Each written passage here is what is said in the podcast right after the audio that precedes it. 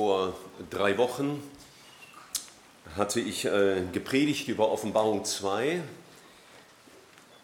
weil ich sehr den Eindruck hatte, dass Gott mir das äh, aufs Herz gelegt hat, für mich selbst und auch für uns als ganze Gemeinde. Und ich möchte zwei Verse daraus noch einmal lesen. Ihr könnt das gerne nochmal aufschlagen. Offenbarung Kapitel 2. Ich lese den Vers 1 und die Verse 4 und 5.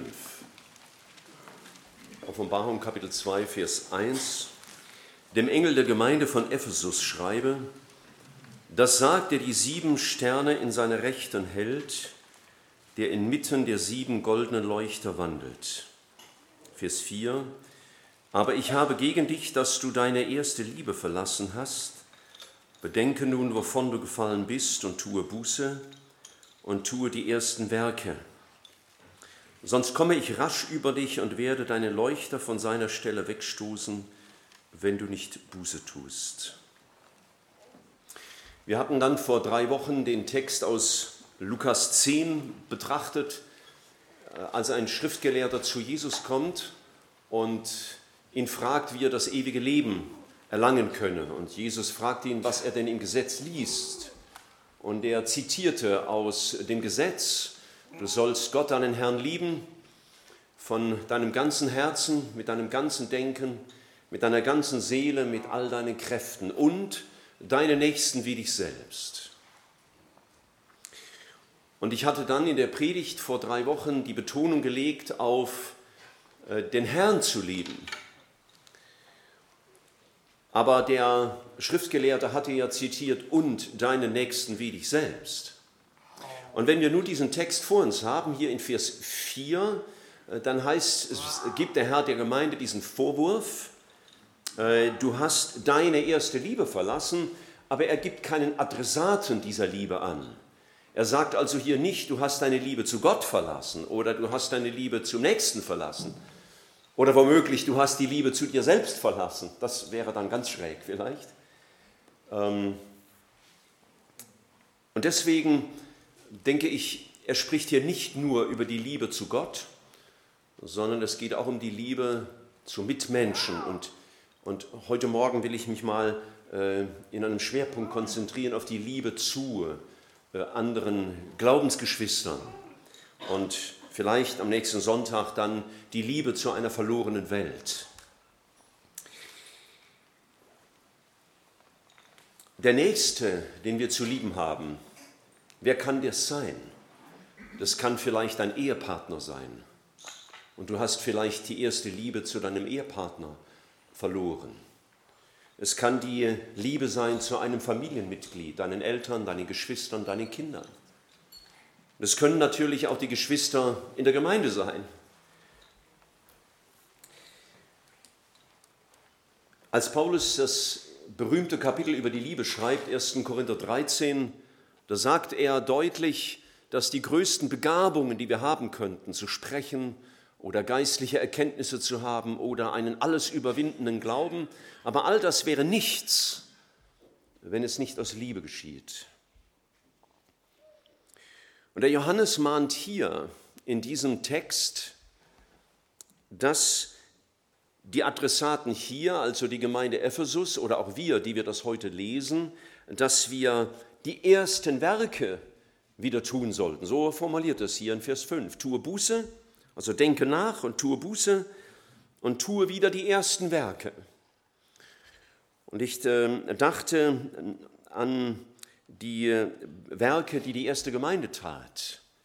Das war ja eine ganze Menge. Wenn wir so mal durch die Apostelgeschichte gehen, dann sehen wir, dass sie äh, vor allen Dingen die Gemeinschaft untereinander ganz groß geschrieben haben. In Kapitel 1 im Vers 14 heißt es zum Beispiel, sie blieben alle beständig und einmütig im Gebet und im Flehen.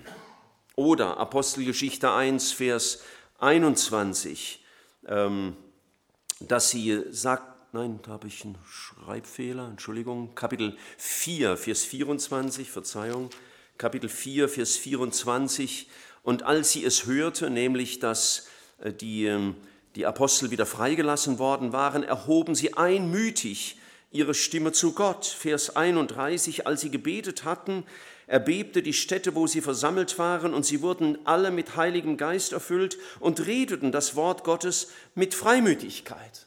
Es war also Aktion da. Die Liebe war nicht einfach nur ein Wort, sondern sie machte sich ganz stark ähm, deutlich an dem gemeinsamen Gebet, an dem Zusammenkommen, um miteinander zu flehen und zu beten. Das sehen wir auch in, in anderen äh, Kapiteln. Sie blieben zusammen, so heißt es in Kapitel 2 im Vers 42, in der Lehre der Apostel. Sie blieben gemein, zusammen im Gebet, sie blieben zusammen im Brotbrechen und sie blieben zusammen in der Gemeinschaft. Und das drückte sich auch dadurch aus, dass sie einander von Herzen halfen, da wo einer Not hatte. Es machte sich deutlich, indem Petrus und Johannes, die uns am Ende des Johannesevangeliums fast wie Konkurrenten vorkommen, dass die zusammen zum Tempel gehen. Es wurden sehr viele Werke aus Liebe getan und diese Werke betrafen natürlich immer Menschen.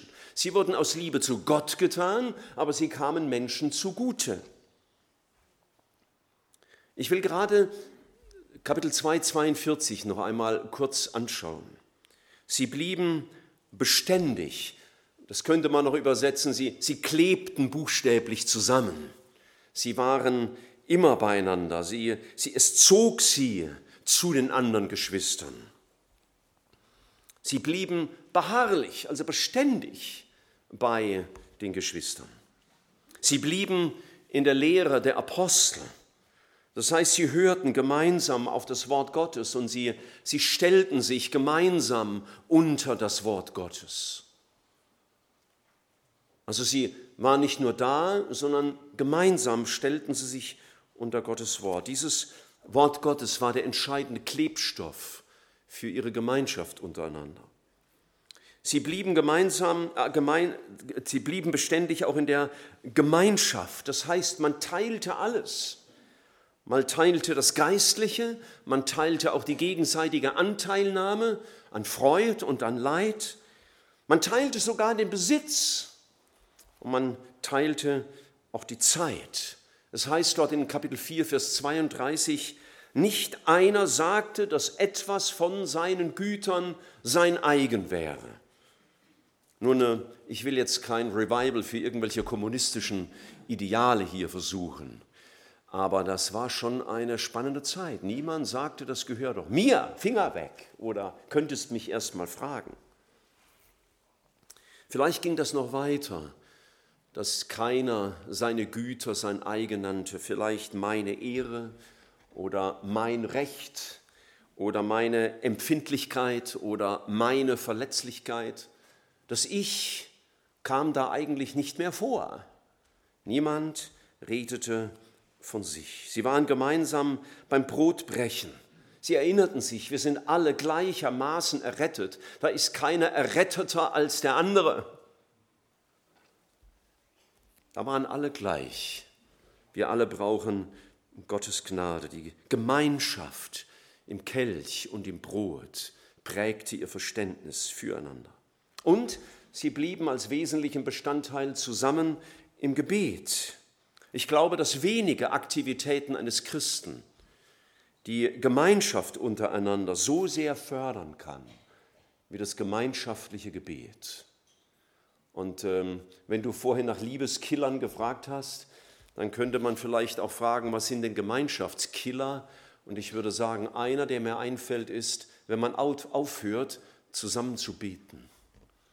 Gebet ist ein ganz entscheidender Baustein für geistliche Gemeinschaft.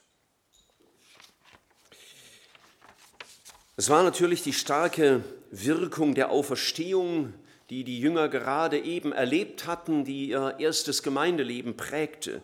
Sie waren in einer besonderen Weise ausgestattet worden mit dem Heiligen Geist, um die Zeugen Jesu zu sein in ihrer Umgebung die Erfahrung des Todes Jesu, die Erfahrung auch ihres eigenen tiefen Versagens, weil sie ihn alle verlassen hatten. Und dass Gott sich erbarmt hat in Jesus und dass er sogar gesagt hat zu einem Petrus, weide meine Lämmer. Ihm also wieder neu Vertrauen schenkte und sie beauftragte, geht hin in alle Welt und verkündigt das Evangelium. All das muss sie sehr bewegt haben. Ich habe gestern die Predigt vorbereitet und ich war noch ein bisschen müde von einer Reise dieser Tage und irgendwann hat der Kopf nicht mehr so richtig mitgemacht und ich dachte auch, die Predigt ist soweit fertig und dann habe ich es in die Bibel gelegt, aber ich habe eine Gewohnheit, dass ich am Sonntagmorgen immer früh aufstehe und mir noch einmal mehrere Stunden Zeit nehme. Zum Beten vor allen Dingen, für die Predigten, zum Nachdenken vor Gott. Und, und ich spürte gestern schon, irgendwas Entscheidendes fehlt in dieser Predigt, aber äh, wer schon mal gepredigt hat, der weiß vielleicht, wie das ist. Ich wusste, es fehlt was, aber ich wusste nicht, was es ist. Ob es jetzt besser weiß, das dürft ihr beurteilen. Ich glaube, dass hier mir heute Morgen etwas Entscheidendes klar war und und wenn der Willi vorhin sagte, dass er so angefasst sei, so hast du dich ausgedrückt, dann muss ich sagen, ich habe heute Morgen vor dem Herrn so geweint wie schon lange nicht mehr, weil mir Dinge bewusst wurden für mein eigenes Leben und für uns als Gemeinde. Das habe ich schon lange nicht mehr in dieser Intensität erlebt. Ich möchte, wenn wir jetzt äh, nachdenken über die Liebe zueinander, ähm, dass wir ähm, ausgehen von 1. Johannes 4, Vers 19. Das ist der bekannte Satz, 1. Johannes 4, Vers 19, lasst uns lieben, denn er hast uns zuerst geliebt. Nur die Schlachterbibel und soweit ich es gefunden habe, die King James Version übersetzen hier, lasst uns ihn lieben. Also konzentriert auf, lasst uns Jesus lieben, denn er hat uns zuerst geliebt. Und das ist natürlich ein Satz, der immer stimmt. Aber es wäre eine Verkürzung dieses Verses, denn hier steht tatsächlich, lasst uns lieben. Und dieser Vers steht ja mitten im ersten Johannesbrief und Johannes hat in seinem ersten Brief vor allen Dingen das Thema der Liebe behandelt und Aussagen über die Liebe zu Gott und die Liebe zu den Geschwistern, die wechseln sich so ab, dass man merkt, das ist für ihn ein und dasselbe, denn man kann nicht Gott lieben und nicht den Bruder. Er sagt das auch in Kapitel 3 im Vers 14. Wir wissen, dass wir aus dem Tod zum Leben gelangt sind, denn wir lieben die Brüder. Also das heißt die Geschwister. Und er sagt im Kapitel 4, im Vers 20 sogar Folgendes. Wenn jemand sagt, ich liebe Gott und hasst doch seinen Bruder, so ist er ein Lügner. Wir sein, denn wer seinen Bruder nicht liebt, den er sieht, wie kann der Gott lieben, den er nicht sieht? Und dieses Gebot haben wir von ihm, dass wer Gott liebt, auch seinen Bruder lieben soll. Das heißt, meine Liebe zu Gott ist ziemlich wenig wert, wenn ich den Bruder nicht liebe. Johannes hat das im Widerspruch in sich selbst. Das kann so nicht sein. Und dass ich heute Morgen über diesen Text nachgedacht habe, hatte ich den Gedanken, vielleicht ist unser Problem, in der Liebe zu dem anderen Menschen, zu dem anderen Bruder oder zur anderen Schwester, dass wir die Liebe Gottes so oberflächlich verstehen, die Liebe Gottes zu mir. Dass wir die Liebe Gottes zu uns so oberflächlich verstehen. Dass wir nicht demütig genug wahrnehmen, dass es alles andere als selbstverständlich ist dass er uns täglich seine Liebe schenkt. Und ich ging noch einen Schritt weiter zurück. Vielleicht ist das Problem, seine Liebe zu verstehen, deswegen so groß, weil wir Gottes Heiligkeit so wenig verstehen. Ich glaube sogar, dass wir Gottes Liebe nur vor dem Hintergrund seiner Heiligkeit verstehen können. Wenn wir Gottes Heiligkeit wenig verstehen, so werden wir seine Liebe nicht wirklich verstehen und wenig Empfinden haben für das Mahnen und Wirken seines Heiligen Geistes. Vielleicht lieben wir Gott so wenig und vielleicht auch manchmal unseren Bruder so wenig, weil wir so wenig Sündenerkenntnis haben. Natürlich würde jeder, der hier gläubig ist, sagen, ja, ich bin ein großer Sünder und aber wir sagen das so. Wie sehr prägt es wirklich unser Leben? Denn wer sich in Gottes Licht erkennt, der wird sehen, wie erbärmlich er ist. Wie erbärmlich. Und welche Abgründe er in sich trägt. Wir zitieren ja manchmal dieses Wort aus Römer 7, Vers 18, das ist in unseren Kreisen ein sehr ähm, ja, prominentes Wort, hätte ich beinahe gesagt. In Römer 7, Vers 18 steht ja, dass Paulus sagt, in mir, in meinem Fleisch und Blut wohnt nichts Gutes. Und wir haben das wahrscheinlich alle schon wiederholt und in, in Gebeten oder in Gesprächen auf uns bezogen.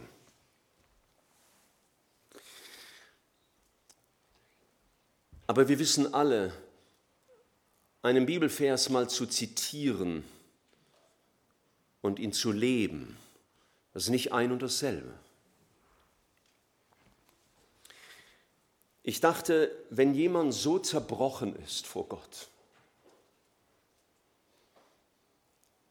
weil er erkennt, was Gott sagt, in mir und meinem Fleisch und Blut wohne nichts Gutes, wer so zerbrochen ist vor Gott, wie kann der fordern und erwarten, dass jemand einen Sünder wie mich liebt? Wie kann ich von anderen Menschen erwarten, dass sie einen Menschen, in dem nichts Gutes wohnt,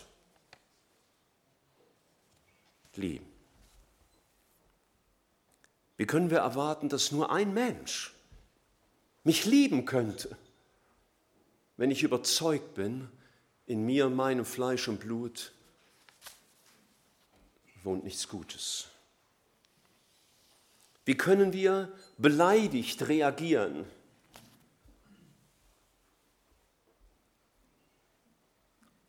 wenn man uns nicht freundlich behandelt? Welche eine Meinung müssen wir von uns selber haben, dass es eine Majestätsbeleidigung ist, wenn man mich beleidigt? Und manchmal benehmen wir uns ja so. Wie können wir uns empören über Menschen, die uns nicht so behandeln, wie wir es erwarten? Wir sagen, Gottes Liebe ist pure Gnade. Und dann erwarten wir von anderen Menschen, dass sie uns lieben und machen ihnen Vorwürfe, ob in unserem Herzen oder auch mit unseren Lippen oder unseren E-Mails, dass sie uns nicht so behandelt haben, wie wir meinten, das erwarten zu dürfen. Und ich dachte noch weiter, wie, wie viel weniger kann ich erwarten, dass Gott einen solchen Menschen wie mich liebt. Wenn in mir nichts Gutes ist, wenn ich erbärmlich, wenn ich in mir selber einfach ein Sünder bin, wie kann ich erwarten, dass Gott mich liebt? Wie kann das selbstverständlich werden? Und dass er uns so sehr liebt, dass er uns zuerst in seiner Heilsgeschichte das Gesetz gibt, und damit scheinbar eine Möglichkeit, uns selbst aus dem Sumpf von Gottes Gericht zu ziehen, der die Maximalforderung des Gesetzes gibt, damit wir versuchen könnten, mal Moral zu beweisen. Und nachdem sich das als nutzlos erwiesen hat, der dann seinen sündlosen Sohn gibt. Geschwister, das hat mich heute Morgen zutiefst erschüttert. Dieses Nachdenken darüber, wie tief und unfassbar und unverdient seine Liebe ist. Denn wer bin ich, dass er mich lieben sollte? Ich erinnerte mich an ein altes Lied, das uns leider mit dem Wechsel unserer Liederbücher wahrscheinlich verloren gegangen ist. Aber nicht nur Ältere werden dieses Lied gut kennen. Das Lied trägt den Titel Am Kreuze meines Heilands. Da ist mein sicherer Stand, so heißt die erste Strophe. Und dann heißt es in den Strophen 4 und 5 so, da blick ich auf und sehe im Geiste Gottes Lamm, wie es für mich geblutet hat und starb am Kreuzesstamm. Dann muss ich schamerfüllt gestehen, zwei Wunder ich hier finde. Das Wunder seiner großen Lieb und meiner großen Sünd.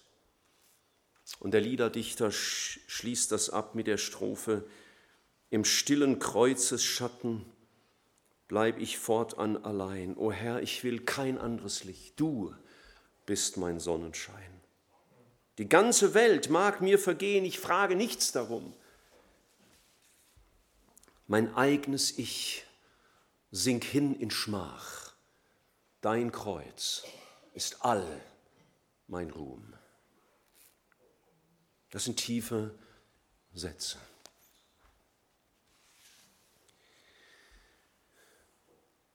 Ich wiederhole den Gedanken bewusst noch einmal. Ich habe heute Morgen sehr tief empfunden, unser Mangel an Liebe zueinander und unser Mangel an Liebe zu Gott hängt tief zusammen mit dem Mangel an Verständnis der Liebe Gottes zu mir. Und wir erkennen die Liebe Gottes zu uns so wenig, weil wir seine Heiligkeit nicht verstehen, zu wenig verstehen. Und ich muss euch sagen, das, das hat mich in, in, große, in große Not gebracht heute Morgen, im, im positiven Sinne. Not kann auch mal positiv sein. Mir wurde bewusst, wie sehr ich das in meiner Verkündigung vernachlässigt habe. Ihr müsst keine Angst haben, ich werde es nicht nächsten Sonntag die Feuer- und Schwefelpredigt auspacken und alles kurz und klein schlagen mit der Predigt. Nein, ich glaube, die Heiligkeit Gottes ist zuerst etwas sehr Erstrebenswertes. Es ist das Schönste, was es gibt. Und das ist zugleich das, was uns am tiefsten demütigt, weil wir in unserer Natur genau das Gegenteil sind. Wir sagen natürlich manchmal aufgrund unserer guten Theologie, Gott nennt uns nicht mehr Sünder. Und das stimmt auch. Wir sind heilig gemacht, aber in Christus, nicht in uns. Und manche Christen haben vielleicht dann, vielleicht würde man das nie so sagen, gedacht, wir sind irgendwie ein bisschen besser geworden. Ja, wir sind ja jetzt keine Sünder mehr, wir sind ja doch schon, na, nicht ganz perfekt, aber wir sind nicht heilig geworden in uns selbst wir sind nur heilig geworden durch Christus, weil seine Heiligkeit mir zugeschrieben wird. Aber in mir, in meiner Natur, in meinem Wesen, in meinem Fleisch und Blut, wie Paulus es in Römer 7 ausdrückt, ist seither gar nichts besser geworden. Gar nichts. Das Einzige, was ich ändern mag, ist das Maß, in dem der Heilige Geist mein Leben prägt und beherrscht.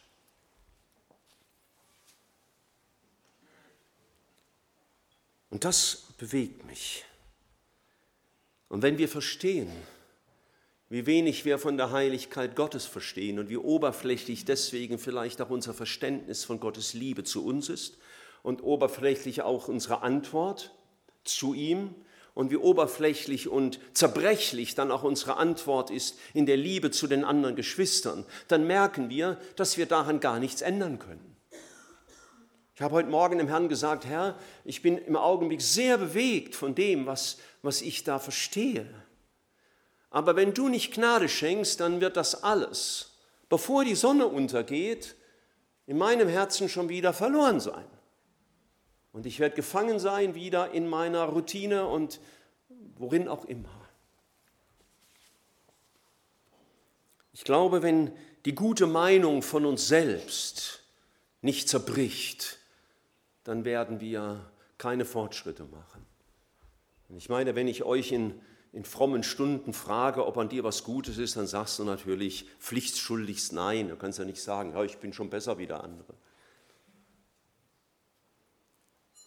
Und doch glaube ich, die gute Meinung von uns selbst zeigt sich immer dann, wenn wir beleidigt sind, wenn wir neidisch sind, wenn wir ungeduldig sind, wenn Bitterkeit in unseren Herzen aufsteigt gegenüber anderen Menschen, da zeigen wir ja eigentlich, ich hätte was Besseres verdient. Aber man behandelt nicht so, wie ich es verdient habe. Und deswegen reagieren wir so. Solange die gute Meinung von uns selbst nicht wirklich zerbrochen ist, wir nicht zerbrochen sind vor der Heiligkeit Gottes, nicht zerbrochen sind vor der Liebe Gottes, solange wird unsere Liebe sehr menschlich bleiben und alles Menschliche ist zerbrechlich. Und Geschwister, ich glaube, das ist, was wir brauchen und das können wir nicht machen. Das muss Gott uns schenken, dass wir vor der Liebe Gottes zerbrechen. Vor der Liebe Gottes zerbrechen und, und zutiefst erfassen.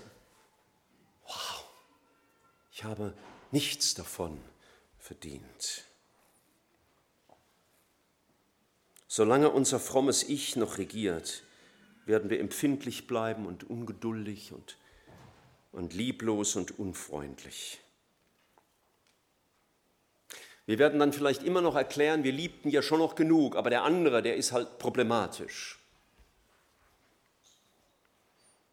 Ich habe mich heute Morgen selber gefragt und ich frage dich das auch. Dich, der du genau wie ich ein, ein frommer, gläubiger Mensch bist sind wir immer noch nichts vor Gott? Wir sagen manchmal, es ist alles nur Gnade. Aber manchmal fürchte ich, es ist nicht furchtbar viel mehr als Worte. Denn wenn alles Gnade ist, was habe ich denn dann verdient? Auch seitens von Menschen, über die wir uns so leicht beklagen? Sind wir vielleicht schon etwas oder jemand geworden und stehen deswegen mit Erwartungen da und sind gekränkt, wenn diese Erwartungen nicht erfüllt werden? Ich habe darum gebetet und vielleicht tust du es auch. Herr, wir sollten zerbrochen werden, sein vor dir, dem Vater, deiner, deiner Heiligkeit, Vater wie wir es vorhin gelesen haben, unser Vater im Himmel geheiligt werde dein Name. Zerbrochen vor diesem heiligen Gott, der uns unfassbarerweise trotzdem liebt. Zerbrochen sind vor dem Sohn, der ein Opfer gab, das Äußerste für einen Menschen, der in sich keine Würde hatte, um das zu verdienen. Zerbrochen dass wir wertgeachtet sind vor ihm. Nicht nur einfach nichts sind, sondern in Christus wertgeachtet. Und zerbrochen sind vor dem Heiligen Geist, weil wir begreifen, wie, wie unfähig wir sind, Gott zu lieben und unsere Nächsten, wie uns selbst.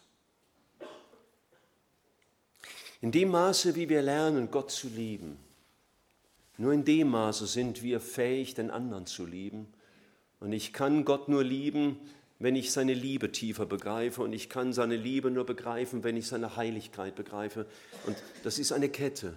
Und die können wir nicht umdrehen.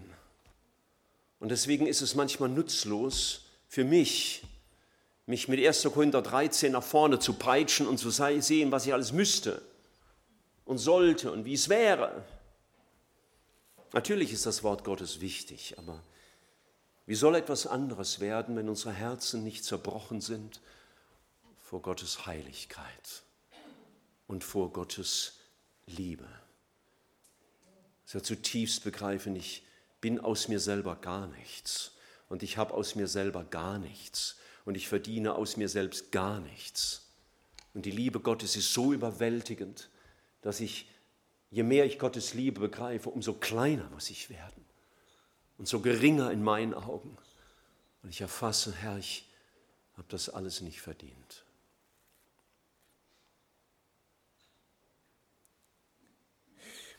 Ich komme noch zu 1. Korinther 13, diesem weltberühmten Kapitel.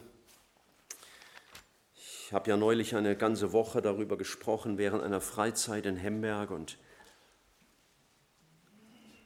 und ich habe damals in der Vorbereitung für mich selbst gedacht,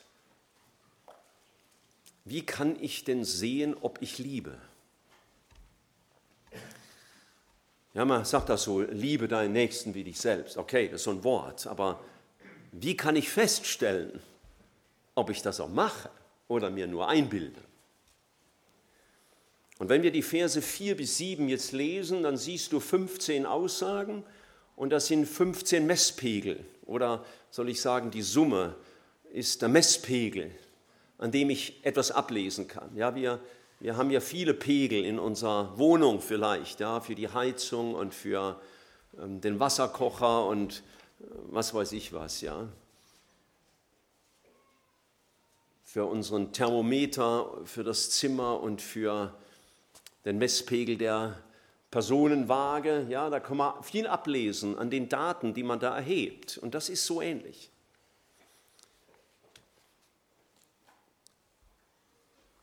Ersten Korinther 13, Vers 4, die Liebe ist langmütig.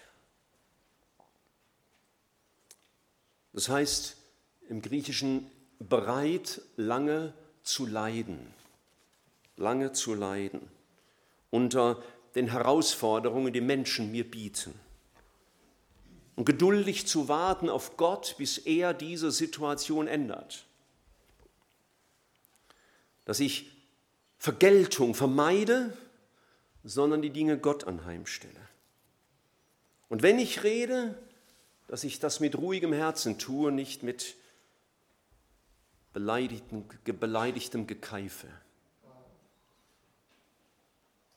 Manfred Siebald dichtert, hat er nicht tausendmal schon Grund gehabt, mich im Zorn zu verwerfen und hat seine Hand mich nicht tausendmal fester gefasst, mir verziehen, wenn ich drum bat?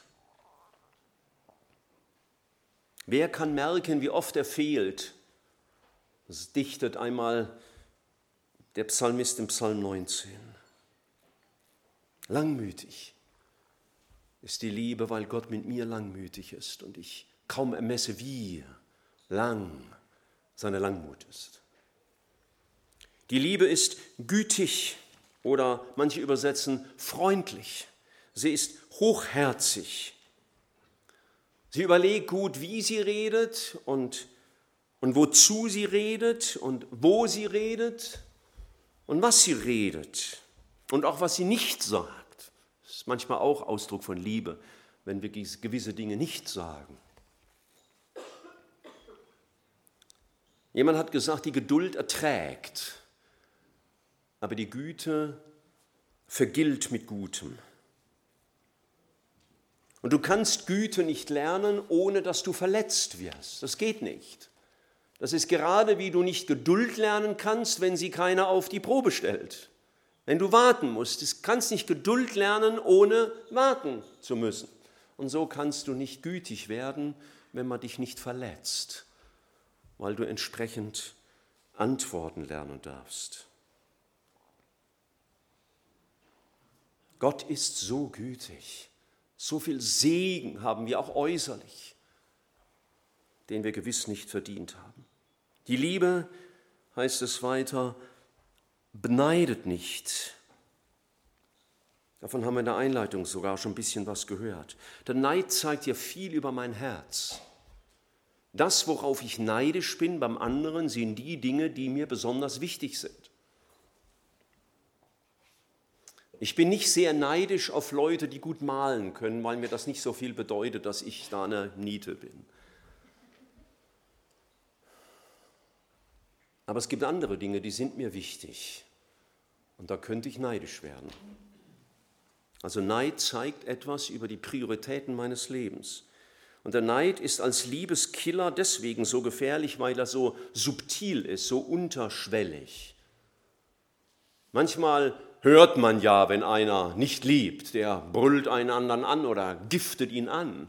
Aber der Neid, der geht ja ganz still vor sich. Neid sagen die Sprüche mal, ist wie Eiter in den Gebeinen, also ganz tief drin in meiner Gesinnung. Ein übler Liebeskiller. Wir würden manchen Streit besser überwinden, wenn wir nicht so geltungssüchtig wären. Wir haben ja immer so unsere Erklärungen, warum es Streit mit dem anderen gibt. Aber wir sollten mal dem Heiligen Geist wirklich zuhören, was er uns über unser Herz zu sagen hat, wenn es Knatsch gibt mit dem anderen. Vielleicht ist es gerade der Neid. Sollten wir nicht lernen zu akzeptieren, dass wir täglich von Gottes unverdienter Gunst leben? Jonathan Edwards, der bekannte Erweckungsprediger, hat einmal gesagt, Neid ist die dümmste Form der Selbstverletzung. Wow. Ich habe gedacht, er würde im 21. Jahrhundert leben, um er von Verletzungen so viel hört, aber der Mann ist schon 300 oder wie viele Jahre tot. Neid ist die dümmste Art der Selbstverletzung. Unser Herr war neidfrei. Er machte sich selbst zu was? Zu nichts. Und er schwieg immer, wenn es um ihn ging. Die Liebe prahlt nicht, das heißt, sie bläht sich nicht auf, sie ist nicht arrogant. Der Text hier heißt so viel wie aufgeblasen, aufgepoppt. Und so will man dann auch behandelt werden, mit Respekt und Rücksicht. Oder man demütigt andere und verachtet sie und zieht die Aufmerksamkeit auf uns selbst. Aber alle Herrlichkeit, die wir haben, ist dazu da, dass wir Gott verherrlichen, nicht uns. Die Liebe ist nicht unanständig, das heißt, sie redet respektvoll und höflich und, und nicht mit Schimpfworten. Und sie kümmert sich um die Gefühle der anderen, die ist, das ist ihr nicht egal. So wie Jesus mit der Frau im Jakobsbrunnen oder mit der Ehebrecherin geredet hat, und zwar sehr dezent, als er mit diesen Frauen alleine war, nicht vor anderen. Und jetzt kommen die Kernaussagen, die so richtig in der Mitte von diesen 15 äh, ähm, Aussagen stehen. Die Liebe sucht nicht das Ihre. Das ist der eigentliche Kern von Liebe. Die Liebe sucht nicht das Ihre. Jesus hat den Entschluss gefasst, unser Bestes zu suchen. Die Liebe besteht nicht auf den eigenen Wünschen. Das große Problem in unseren Ehen, in unseren Familien, in unseren Gemeinden ist das dicke Ich. Es geht nicht darum, dass ich mich selbst verwirkliche, sondern Jesus verwirkliche und durch ihn meine Erfüllung erfahre. Dass ich nicht vom anderen erwarte, dass er mich froh macht, sondern merke, wie Jesus mich froh macht. Nicht das Ehre zu suchen, nicht die eigene Ehre zu suchen, das Ihre zu suchen, bedeutet dem anderen mit Ehrerbietung zuvorzukommen wenn es Knatsch gegeben hat, dass wir der Erste sind, der um Vergebung bittet. Es war das Wesen unseres Herrn. Er liebte selbstlos. Und er ließ uns durch Paulus sagen, haltet euch dafür, dass ihr mit Christus gestorben seid. Geschwister, da ist die große Not. Wie Luther es schon so etwas humorvoll gesagt hat, aber ich glaube, er hat das tief ernst gemeint, das alte Ich ist mit Christus ersäuft, aber das Biest kann schwimmen. Und das merken wir, unser altes Ich, das uns so viel Not macht. Die Liebe lässt sich nicht erbittern, sie rechnet das Böse nicht zu. Oh, wenn wir Dinge in uns tragen und den anderen nachtragen, dann wird es gefährlich. In der englischen Sprache gibt es den Begriff, wenn jemand äh, böser wird, he flew off the handle. Das ist der, wie der Axtstiel, der Akt, die Axt, die sich vom Stiel löst. Ja, du holst aus und das Ding löst sich vom Stiel und dann wird es gefährlich. Das Ding kannst du nicht mehr kontrollieren, es fliegt und wenn du Glück hast, schlägt es wenigstens keinen Menschen tot. So ist der Mensch, der sich erbittern lässt. Er wird unkontrollierbar. Das Wort, das hier im Griechischen verwendet wird, heißt auch so viel wie scharf werden. Wir merken das manchmal in Gesprächen. Ja, da äh, dann tauschen wir erstmal Argumente aus und dann wollen wir auf Augenhöhe das mal austragen und ein bisschen diskutieren und irgendwann merkst du, du kommst nicht durch und dann, dann bringst du Schärfe rein, so eine Spitze und ein scharfes Wort und einen verletzenden Vergleich. Das ist, was hier steht. Die Liebe lässt sich nicht erbittern, das heißt, die Liebe bringt keine Schärfe in die Auseinandersetzung. Manche übersetzen sogar, die Liebe lässt sich nicht provozieren.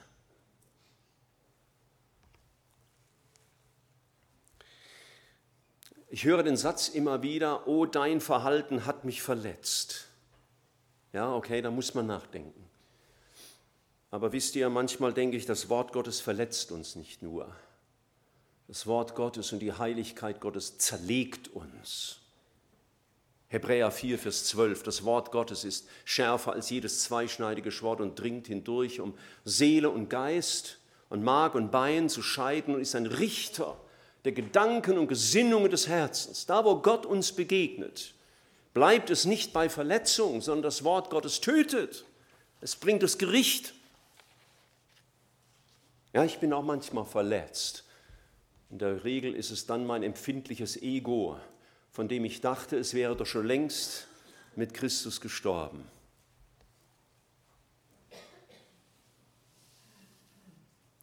Und ich will es dann lernen anzunehmen, dass der Herr mir hilft, es zu bekräftigen. Ja? Ich lasse mir das dienen. Vielleicht ähm, ist das äh, nicht gut, wie jetzt der Bruder mich da gerade behandelt hat, aber vielleicht hat der Herr mir ja doch was zu sagen. Bedenke, Erregung ist immer destruktiv. Wenn du in der Erregung sprichst oder schreibst, ist es immer zerstörend. Wir verbrauchen dann so viel Energie für uns, weil wir vergessen, dass der Herr ja für uns streitet. Und wer Bitterkeit hegt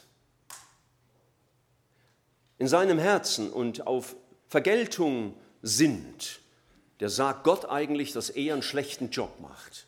Denn eigentlich sollte ja Gott für mich streiten. Aber wenn ich das selber in die Hand nehme, in meinem Inneren und im Inneren den anderen schon ans Kreuz nagle oder was immer in deiner Fantasie so abgeht, dann sagst du Gott damit, dass er einen schlechten Job macht. Weil du dich nicht kümmerst um meine Wiederherstellung, muss ich das ja leider selber machen, weil du Gott ja versagst. Das würden wir ja nie so sagen. Natürlich. Aber das, was unser Verhalten zeigt, wenn wir nicht lieben. Und das hat Jesus getan am Kreuz. Er hätte ja Grund gehabt, vom Kreuz herunter zu donnern. Herr, zeig's ihnen. Vater, mach sie fertig. Schau mal, was die machen. Die haben die Hölle verdient. Hätte er Grund gehabt, das zu sagen? Tausendmal. Aber Jesus ließ sich nicht erbittern. Im Gegensatz zu mir und dir. Er hat gesagt, Vater, vergib ihnen. Sie wissen nicht, was sie tun. Die Liebe freut sich nicht an der Ungerechtigkeit, sie freut sich an der Wahrheit. Ungerechtigkeit ist ja ein Synonym für alle Sünde. Auch für alle unfaire Darstellung, für alles Übertreiben, wenn wir über den anderen sprechen. Thomas hat darüber ja eindrückliche Predigten gehalten in den letzten Wochen. Die Liebe erträgt und erduldet alles. Höre ich immer schon die Stimmen, ja, man kann sich auch nicht alles gefallen lassen. Wenn da steht, die Liebe erduldet alles, dann meint sie was? Alles minus x oder was? Vor allen Dingen minus all das, was du gerne in die Hand genommen hättest. Es geht ja um das Verhalten gegen mich. Was anderes in der Gemeinde können wir nicht alle Sünde dulden. Das geht nicht. Manchmal müssen wir Leute sogar aus der Gemeinde schicken, weil sie bewusst Gottes Wort übertreten. Aber eigentlich heißt das Wort hier, das Liebe erträgt alles, ein, ein Dach zu bilden über ihn. Das heißt, das Ganze nicht weiterzutragen, den Mantel des Schweigens über manches zu hüllen. Das ist genau das Gegenteil vom Tratsch, von dem Thomas letzten Sonntag oder vorletzten Sonntag gesprochen hat. Schützt den anderen vor der Bloßstellung. Das ist, was hier gemeint ist. Die Liebe erträgt alles. Habe an Gott gedacht, der sogar an Kain ein Zeichen gemacht hat, dass ihn keiner tötet. Und wir machen ein Zeichen an andere, damit er getötet wird, also jetzt im Bilde gesprochen, damit die anderen mal sehen, was das für ein übler Bursche ist. Ich las ähm, äh, eine kurze Sequenz aus einem Besuch von Hudson Taylor in der Schweiz. Er war bei Eva von Thiele-Winkler zu Besuch in ihrem Werk und sie schrieb über ihn, er hat nie ein günstiges Wort über sich selbst oder ein ungünstiges Wort über andere gesagt. Er konnte mit Schweigen bedecken. Das ist genau das Wort. Ja, das Dach bilden, bedecken, nicht weiter tratschen. Und die Liebe glaubt und hofft alles. Stell dir vor, Gott hätte den Glauben für mich aufgegeben. Habe ich ihm nicht schon genug Grund gegeben? Wenn Gott ein Mensch wäre, er hätte schon lange gesagt, also Michael, mit dir ist kein Staat zu machen. Mit dir, das ist nutzlos vertane Zeit. Aber die Liebe glaubt und hofft alles. Jemand schrieb, indem sie bis in die verzweifeltsten Fälle hinein auf die schrankenlose und äußere und innere Hilfe Gottes schaut. Das ist die Liebe, die auch die verzweifeltsten Fälle nicht aufgibt.